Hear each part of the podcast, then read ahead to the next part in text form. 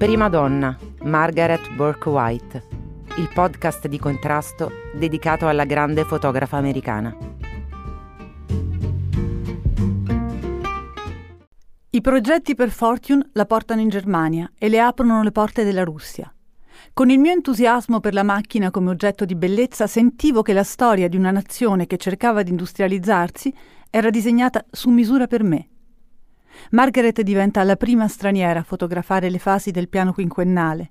Tornerà altre volte e dedicherà a questa esperienza il suo primo libro, Eyes on Russia, Sguardi sulla Russia. Quando nel 1941 viene annullato il patto di non aggressione, le viene concesso comunque di continuare a fotografare.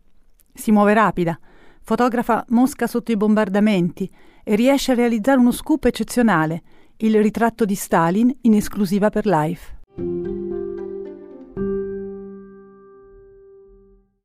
Nei primi anni 30 la Russia era una terra misteriosa. Da quando il piano quinquennale sovietico era iniziato, nessun fotografo straniero era ancora stato ammesso entro i confini di questa nazione. I consulenti tecnici andavano e venivano a loro piacere, ma per i fotografi la Russia era blindata. Niente mi attraeva di più di una porta chiusa. Non mi sarei data pace se non dopo aver cercato di aprirla. E volevo essere la prima a farlo.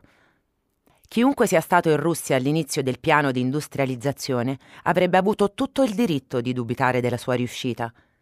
Ma quando, a un anno di distanza, tornai per il New York Times Magazine, mi accorsi dei grandi cambiamenti. Gli operai avevano smesso di meravigliarsi e avevano cominciato a lavorare. I nastri trasportatori finalmente erano stati azionati. Non era ancora paragonabile alla catena produttiva di una fabbrica americana, ma c'erano meno chiacchiere e una maggiore dedizione al lavoro. I trattori non venivano più considerati alla stregua di bestie feroci, ma come attrezzi agricoli.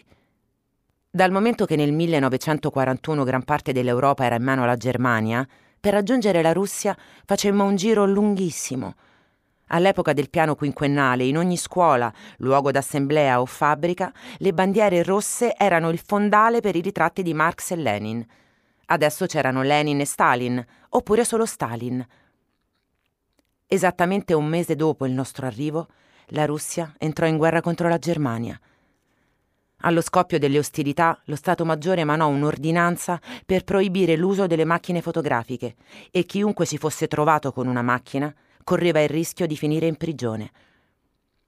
Avevo davanti a me uno scoop da realizzare il paese più grande del mondo entra nella guerra più grande del mondo proprio quando io, unica rappresentante della stampa estera, sono sul posto. Ero certa di riuscire ad aggirare in qualche modo il divieto di fotografare, ma il primo problema era ottenere il permesso di restare sulla scena. Le foto le sviluppavo in bagno e lavarsi divenne un vero problema perché la vasca era sempre piena di bacinelle e acidi. Al mattino dal soffitto gocciavano file di pellicole stese ad asciugare come panni bagnati, su una corda appesa tra i tubi dell'acqua e la finestra. Il mio ritmo di lavoro era complicato dal fatto che, praticamente, ogni allarme aereo mi coglieva mentre sviluppavo tre o quattro pellicole. Ricordo una notte in cui i tedeschi lanciarono undici razzi che illuminarono tutto il centro della città, simili a enormi parasoli incandescenti. La sensazione di avere dei razzi che volteggiano sopra la propria testa è simile a quella di essere nudi. Senti che il nemico può vederti, ovunque tu sia. I bombardieri rombavano sulle nostre teste come fossero alla ricerca di qualcosa. Nei miei precedenti viaggi avevo sempre cercato di ottenere il permesso di fotografare Stalin, senza mai ottenere risposta. Ci riuscii alla fine, subito dopo l'entrata in guerra della Russia, quando un intervento dell'America era diventato ormai necessario. Pensai a lungo come vestirmi. Ai russi piaceva molto il colore rosso. Indossai allora un paio di scarpe rosse e sistemai un fiocco rosso tra i capelli.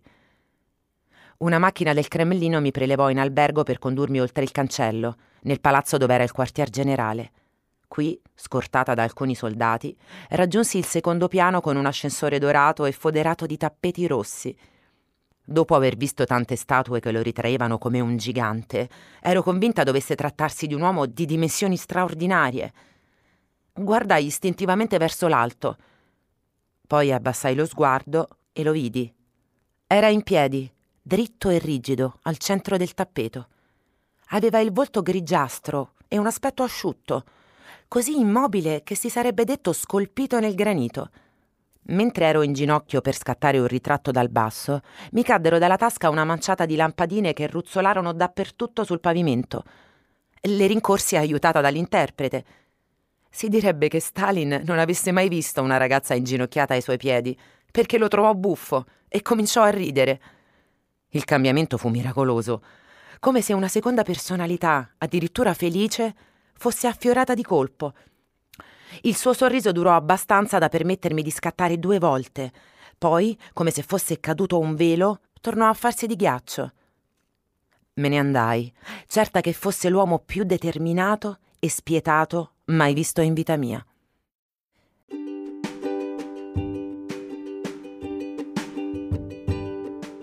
Hai ascoltato Storie di fotografia, il podcast di contrasto.